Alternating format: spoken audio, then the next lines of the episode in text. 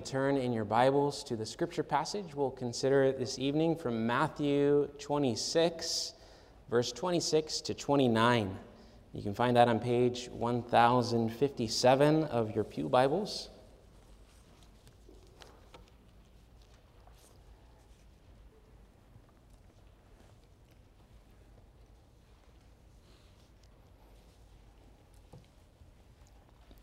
Let us give our attention, our sacred attention now to the reading of God's holy word.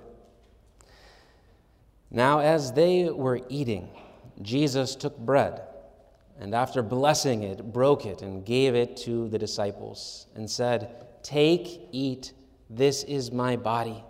And he took a cup, and when he had given thanks, he gave it to them, saying, Drink of it, all of you, for this is my blood of the covenant which is poured out for many for the forgiveness of sins.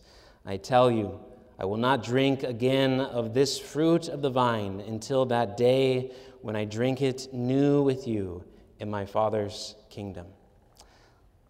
The word of the Lord. Let's pray and ask for his blessing. Father, again, we come before you this evening and we ask for your presence by the Holy Spirit to illuminate our hearts and minds now to consider these deep truths that we find in your word concerning the privilege of eating with our God. You have invited us in, and Lord, we ask that by your grace you would help us to see the rich blessing that you have extended to us and that you give us, especially in the Lord's Supper and help us see Jesus all the more clearly by faith. We ask this in his name. Amen. Well, I've entitled the sermon tonight, The Biblical Theology of Eating with God. And so the first question we might have is what is biblical theology? Now, this phrase, it doesn't mean teaching that is from the Bible. Now, by saying that, biblical theology is definitely from the Bible, it's derived from the Bible, but that's not what we are talking about, or theologians are talking about when we use that phrase, biblical theology. Now, what does it mean? Well, one author, author Nancy Guthrie, says it this way. She describes what we mean by the phrase biblical theology, saying, Really, we're talking about a way of understanding and approaching the Bible that recognizes it is actually telling one cohesive story about what God is doing in the world through Christ. Biblical theology, she says, is about tracing particular themes that develop in that story of the Bible from creation all the way back in the beginning to consummation all the way in the end. Such themes as the kingdom of God or sacrifices, feasting, or temple. Now, why are we talking about biblical theology in relation to the passage we just read from Matthew 26 about the institution of the Lord's Supper? Well, when we trace the theme of eating with God throughout the whole Bible, we end up with a bigger and better picture of what the Lord's Supper is. And since the Lord's Supper is a picture to us, a visible word to us about who Jesus is, in the end, we will end up with a bigger and better understanding of Jesus himself. And that's what we need. We need more of Jesus. We need to understand who he is all the more, to receive him by faith and trust in him. So, to get this fuller picture of the Lord's Supper, we will trace six meals with God in the Old Testament, starting all the way back in the Garden of Eden and all the way forward to the wedding feast of the Lamb and his bride, the church. And you can find the outline for the sermon on the back of this bulletin insert. As we go through these six points, think of them as streams, streams that, beginning in the Old Testament, are converging together into one river. That is the Lord's Supper for us to better understand and see how all of these are coming together and giving us a fuller understanding of the Lord's Supper so that we will have a deeper appreciation and appropriation to our hearts Christ Himself through the Lord's Supper when we celebrate together. So, first, that first meal, the garden meal in Eden. In the very beginning, humanity lived with God in Eden, the garden of shalom, in peaceful harmony and order with the Creator and all creation. And there, God was the perfect host, serving mankind with an abundance of food, we're told, to feast upon at their pleasure in His presence. They had sweet communion with God there. And in the middle of the garden, there stood the tree of life. It was a symbol, a symbol of something even better than what the rest of the trees in the garden offered, a symbol of sharing in the communication of God's own immortality to humanity, God's free gift of eternal life. Now, how did that symbol work? Well, think of it in this way when Adam and Eve were in the garden, they looked at the tree. They saw its strong roots, its stable trunk, its vibrant leaves, its enriching fruit, and they saw by faith the strong, stable, vibrant, and enriching life that God was promising to them through it. It was the only tree in the garden that offered to them a quality of life that was truly distinct and better than all the other ordinary trees that existed there. And we, as we study the text, if Adam obeyed God, if he had obeyed him, he would have earned the right to eat of that tree of life and so live in blessed communion, blessedness with his God and Creator forever. But instead, instead of waiting patiently to feast with God from that tree, Adam and Eve chose a kind of fast food meal from the forbidden tree that quickly led to their death. And as a result of that meal, what happened? Communion was broken. Humanity was estranged from God. Peace was gone. And in its place, enmity filled the void. Now, think of this you only sit down with people that you have peace with to eat with. We don't sit down and eat with our enemies. In Genesis 3, after the fall, it says that God banished humanity from the Garden of Eden lest we eat of the tree of life. God banned humanity from returning back to that table because Adam rejected God's free generosity given to them. Have you ever seen in a window of a restaurant the sign that says, We reserve the right to refuse service to anyone? We've probably all seen that sign. Well, according to Duke's undergraduate law magazine, across the nation, businesses display and enforce their right to refuse service. Whether a customer is causing a nuisance or is dressed inappropriately, the business could withhold its services without legal repercussions. Well, when God kicked Adam and Eve out of the garden, he was declaring his right and obligation to refuse service to sinners. The Holy One banned humanity from his presence and from the tree of life because we're stained and polluted with sin. But now, now, however, through the person and work of Christ, we have peace with God. Why? He is the last and better Adam, and his obedience all the way till death itself in love for us was designed to forgive us and reconcile us to God. And how did Jesus do that? Well, on the cross, he was banished and refused service by the Father, dying in our place in order to forgive us, to wash us clean, and to then serve us with eternal life. And in Jesus, now we have renewed and restored access to the tree of life. And that's why, in the very end of the Bible, the tree of life reappears in Revelation 22, where we hear this in Revelation 22, verse 1 to 2. Then the angel showed me the river of the water of life, as clear as crystal, flowing from the throne of God and of the Lamb down the middle of the great street of the city. On each side of the river stood the tree of life, bearing 12 crops of fruit, yielding its fruit every month, and the leaves of the tree are for the healing of the nations. There it stands again for us. God's inviting us, not by any merits of our own, but by Christ alone. Now, the Reformed scholastic Francis Turretin, on that image of the tree of life at the end of the Bible, says this Christ is the true tree of life because no one except Jesus is the author of eternal life. No one except Christ is in the middle of paradise. And so, even now, Christ is in the midst of his church to be near to all, diffusing his vivifying power among all.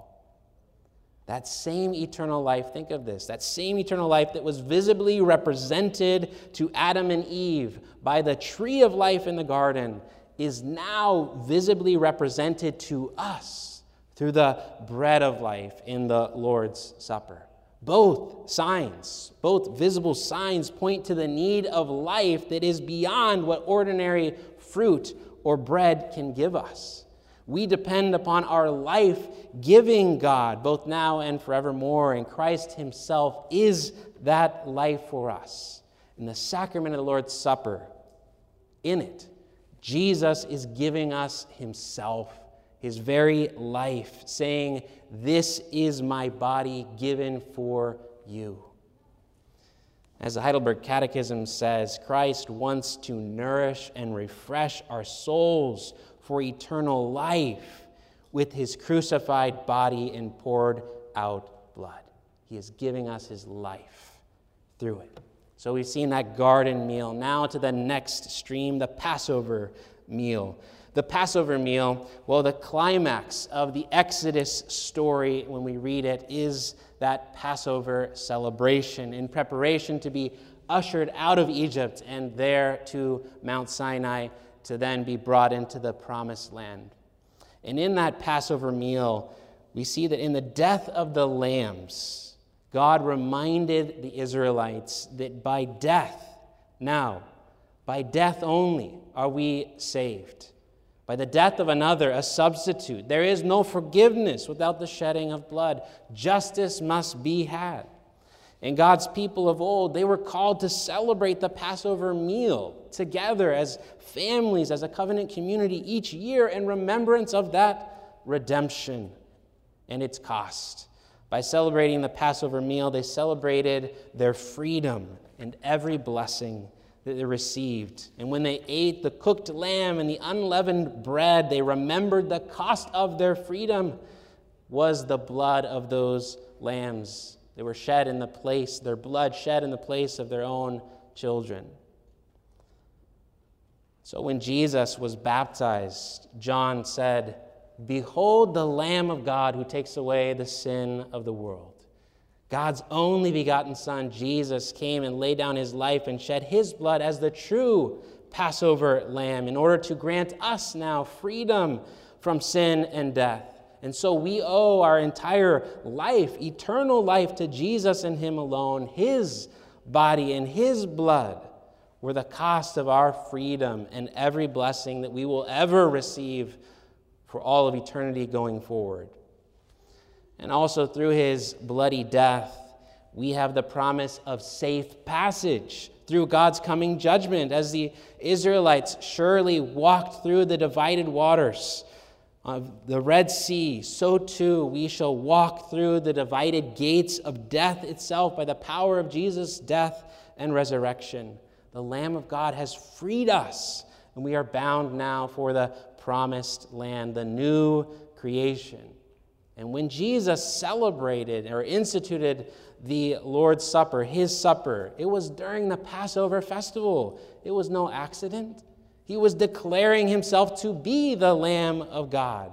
And therefore, each time we celebrate the Lord's Supper, we are taking into our souls the greater and truer Passover Lamb, Jesus Christ and we are celebrating our freedom unto eternal life through his body and blood. And that's why in 1 Corinthians chapter 5 verse 7 to 8 Paul says Christ our Passover lamb has been sacrificed. Let us therefore celebrate the festival. That's the second meal, that second stream pouring in, giving us a fuller understanding of the Lord's Supper. Now, the third, the mountain meal the mountain meal. After sealing the covenant between God and Israel at Sinai with the bloody sacrifices, God invited the elders of Israel to go up and eat with him on the mountain. And we read about it in Exodus 24, where it says this Moses then took the blood, sprinkled it on the people. Just imagine that. Imagine you're there and Moses is splashing you with the blood of the sacrifices. Again, there's no forgiveness without the shedding of blood. So the blood is splashed upon them. This is the blood of the covenant that the Lord has made with you in accordance with all these words, Moses said. And Moses and Aaron, Nadab and Abihu, and the 70 elders of Israel went up and saw the God of Israel. But God did not raise his hand against these leaders of the Israelites. They saw God and they ate and drank. They ate and drank. Now, what was this meal all about? Well, in the ancient Near Eastern culture, sharing a meal with another was this ancient way of ratifying the promises of a legal agreement, a covenant. In other words, the meal sealed the deal of peace, the relationship that they formed in that covenant arrangement. And so, back on Mount Sinai, God was sealing the deal with Israel by eating with their elders. And notice that they were permitted to eat with God in his presence without him raising his hand against them in judgment. How? How is that possible? Well, remember the blood that was sprinkled upon them, that spoke a word of mercy, that allowed them into his presence. And this helps us see the Lord's Supper. The Lord's Supper is God's way of sealing the promises of the covenant of grace with us with Christians. God is saying to us, You are only able to eat and drink with me in my presence because of the sprinkled blood of Jesus upon you. His blood speaks a better word of forgiveness and peace. You have been washed clean with his precious blood, and now you have bold access into God's very own presence through Christ. And he's saying, I give you my word. Eat and drink the bread and the wine. Take Christ in by faith because Jesus is the meal that seals the deal of our peace with God. And each time we celebrate the Lord's Supper together, God is reasserting, reconfirming his promises to us to forgive us all our sins and to give us eternal life in Jesus Christ. And so the Lord's Supper is that meal that seals the deal of God's grace and peace to our hearts. Now, the next stream, the manna meal, the manna meal in the wilderness. In Exodus 16, soon after that covenantal meal on Mount Sinai, in Exodus 16, we hear about the manna in the wilderness. There, the Israelites, they were hungry in the wilderness in their wanderings, and God gave them gave them bread from heaven called manna, which in Hebrew literally means, What is this? What is this? It was a special provision for God uh, get, that God was giving to his people to sustain them in their pilgrimage, in their wilderness wanderings. According to Psalm 78, verse 25, it is called the bread of the angels. Beautiful. And our Lord Jesus, he applied this to himself in John 6, where he says, Our fathers ate the manna in the wilderness, as it is written, He gave them bread from heaven to eat.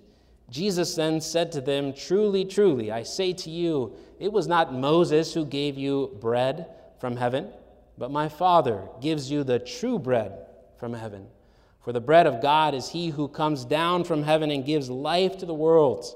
They said to him, Sir, Give us this bread always. And Jesus said to them, I am the bread of life. Now think of this. We are pilgrims in a chaotic wilderness and in this world of filled with evil and death and fear. How does God sustain us, his weary pilgrims today? He sustains us by giving us the bread of life, Jesus Christ, who is our life. We receive him each week in the preaching of the gospel, but also through the bread and the wine when we celebrate together and we take in his body and blood for spiritual strength and renewal. We take in him who is the true manna from heaven. As Jesus says in John 6, verse 58, your ancestors ate manna and died. But whoever feeds on this bread, referring to himself, will live forever. Will live forever. Now, the fifth meal, the bread of presence meal. In Leviticus chapter 24, we hear the instruction that God gave Israel for the bread of presence in the tabernacle in the temple. This might be the, the meal or the one that is least uh, captured in our minds. But there it is in the temple, in the tabernacle. The Levitical priests were tasked to make two piles of six loaves of bread each week, each week, 12 loaves in total, 12 loaves representing the 12 tribes of all of Israel, all of God's people. And there it is called a memorial portion as a food offering to the Lord. This bread was replaced weekly and eaten weekly by the priest, and only the priest. This sacred meal in the holy place of God's dwelling, his dwelling with Israel, it symbolized God's good presence among his people. He was there with them, eating with their priest. And now, now, through Christ, all believers are granted access into God's holy place the Holy of Holies, to eat the holy meal that communicates to us the very presence of Christ. The Holy Spirit, through the Lord's Supper, sets before us, we who are the new temple of God, the church, He sets before us the bread of Christ's presence. And now in Christ, every believer, every believer is a priest with the privilege to eat the bread of His presence. As the Heidelberg Catechism speaks about our belief in the presence, the real presence of Christ that we partake of as we eat the Lord's Supper, it says, through the Holy Spirit, who lives both in Christ and in us, we are united more and more to Christ's blessed body as we eat the bread and the wine in the supper. And so, although He is in heaven and we are on earth, we are flesh of his flesh and bone of his bone, and we forever live on and are governed by one spirit as the members of our body are by one soul. And so in the Lord's Supper, Christ is present for us and to us, extending himself as an appetizer, in a sense, for what is to come, a foretaste of what is to come. And that leads us to our last meal the feast in paradise. In the passage that we read at the beginning from Matthew 26, in verse 29, on that night that Jesus instituted the supper, he tells us that he was waiting to feast with us again in the kingdom of God. He says, I tell you, I will not drink from this fruit of the vine from now on until that day when I drink it new with you in my Father's kingdom until that day. Jesus refers here to the future feast that awaits us in glory by saying, Until that day when I drink it anew with you in my Father's kingdom. And even right now, Jesus is like a groom, the bridegroom, on the eve of his wedding night. Think of that. A bridegroom on the eve of his wedding night, eager to behold with his eyes and have and to hold his bride in full and joyous communion and fellowship. And by the design of Jesus, the Lord's Supper is given to renew us until he comes again. In and through the Lord's Supper, it's as if the bridegroom is sending his bride on the eve of their wedding night a sampler plate of the feast that awaits them the next day that they will celebrate together. It is a preparatory meal for our feast in the kingdom of God. And in a sense, the Holy Spirit, as we partake of it, is renewing the spiritual taste buds of our heart so that we more and more acquire the taste for the excellencies of Christ and his kingdom. And that feast in paradise to celebrate the wedding of the Lamb and his bride, it will be glorious, glorious.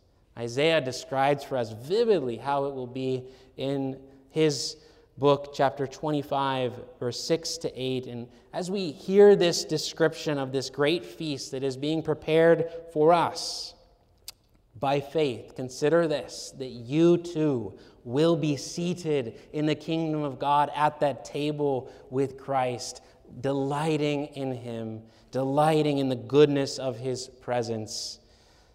Isaiah says, On this mountain the Lord Almighty will prepare a feast of rich food for all peoples, a banquet of aged wine, the best of meats and the finest of wines on this mountain he will destroy the shroud that enfolds all peoples, the sheet that covers all nations. He will swallow up death forever.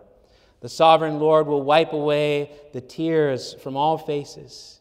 He will remove his people's disgrace from all the earth. The Lord has spoken. You almost get a picture of Jesus himself, the host of this great feast, coming and wiping away the tears from each and every believer seated, seated at that table. A table of feasting and great delight in the redemption that God has won for us through Christ. What a joy! What a joy that through the Lord's Supper, Jesus is giving us a foretaste of that glorious feast that we will have forever with Him tasting and seeing for all of eternity going forward that the Lord is good, good indeed. Now, to conclude, we've seen these different rivulets, these different streams come together to form into this large river, giving us a fuller understanding of what it means to eat with God at the Lord's Supper. We saw that the Lord's Supper is a sign of our restored access to eat of the tree of life to eat of Jesus himself, who is our life. The Lord's Supper is our Passover festival, the celebration of the Lamb of God who has taken away the sin of the world. The Lord's Supper is the meal that seals the deal of God's grace and peace to our heart, that, just like that covenant sealing meal on Mount Sinai. The Lord's Supper is also our spiritual sustenance as we are pilgrims through this life. And in the Lord's Supper, we receive the bread of life, Jesus Christ, who came from heaven like manna, sent from the Father. And the Lord's Supper is the bread of Christ, abiding presence in the new temple of God, his church. And the Lord's Supper, we concluded with, is a foretaste, a foretaste of the feast that Jesus is preparing for us in the kingdom of God. So I trust that now you have a deeper fuller appreciation and hopefully appropriation of Christ Himself in the Lord's Supper as you prepare for the next time you celebrate together as a church family for the strengthening of your souls with great comfort in Christ and to the exaltation of God's glory. Let us hunger and thirst for Him. Let us taste and see that the Lord is good. Amen. Let us pray. Father God, we delight in your goodness and the beauty of your word, but most of all, Lord, we delight in Christ himself. For in him we find full redemption. Our salvation entirely is found in him, in his blood, in his body, which was broken and shed for us for the full forgiveness of all our sins. Lord, we ask that as we consider the Lord's Supper, and this great gift, this means of grace that you have given to your church throughout the world, that you would help us, especially when we come to celebrate it together, to receive it by faith, to receive all that you give us, and you give us all of your Son. You give us Christ Himself. Let us receive Him into our hearts by faith. We ask for your glory in Jesus' name. Amen. Well, in application of what we've considered tonight, let us sing, stand and sing our song of application 204, a parting hymn we sing, which is tied to the Lord's Supper as well. Let's stand and sing 204, all stanzas.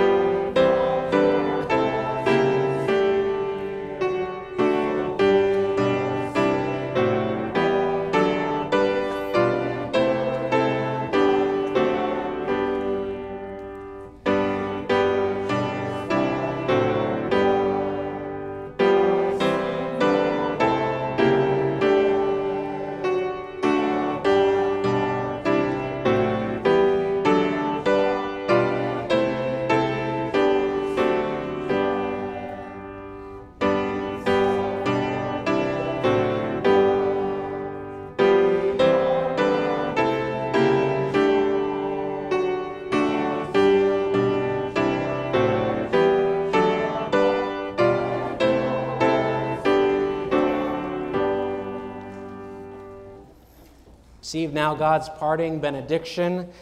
Uh, this morning in, at Ontario URC, we considered Psalm 42 and 43, and there there's a wonderful little uh, nugget of truth where it says that the Lord commands, by day, the Lord commands his steadfast love to us.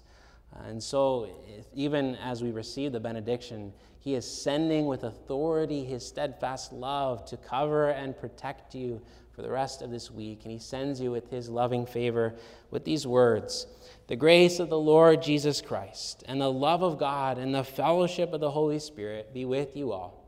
Amen.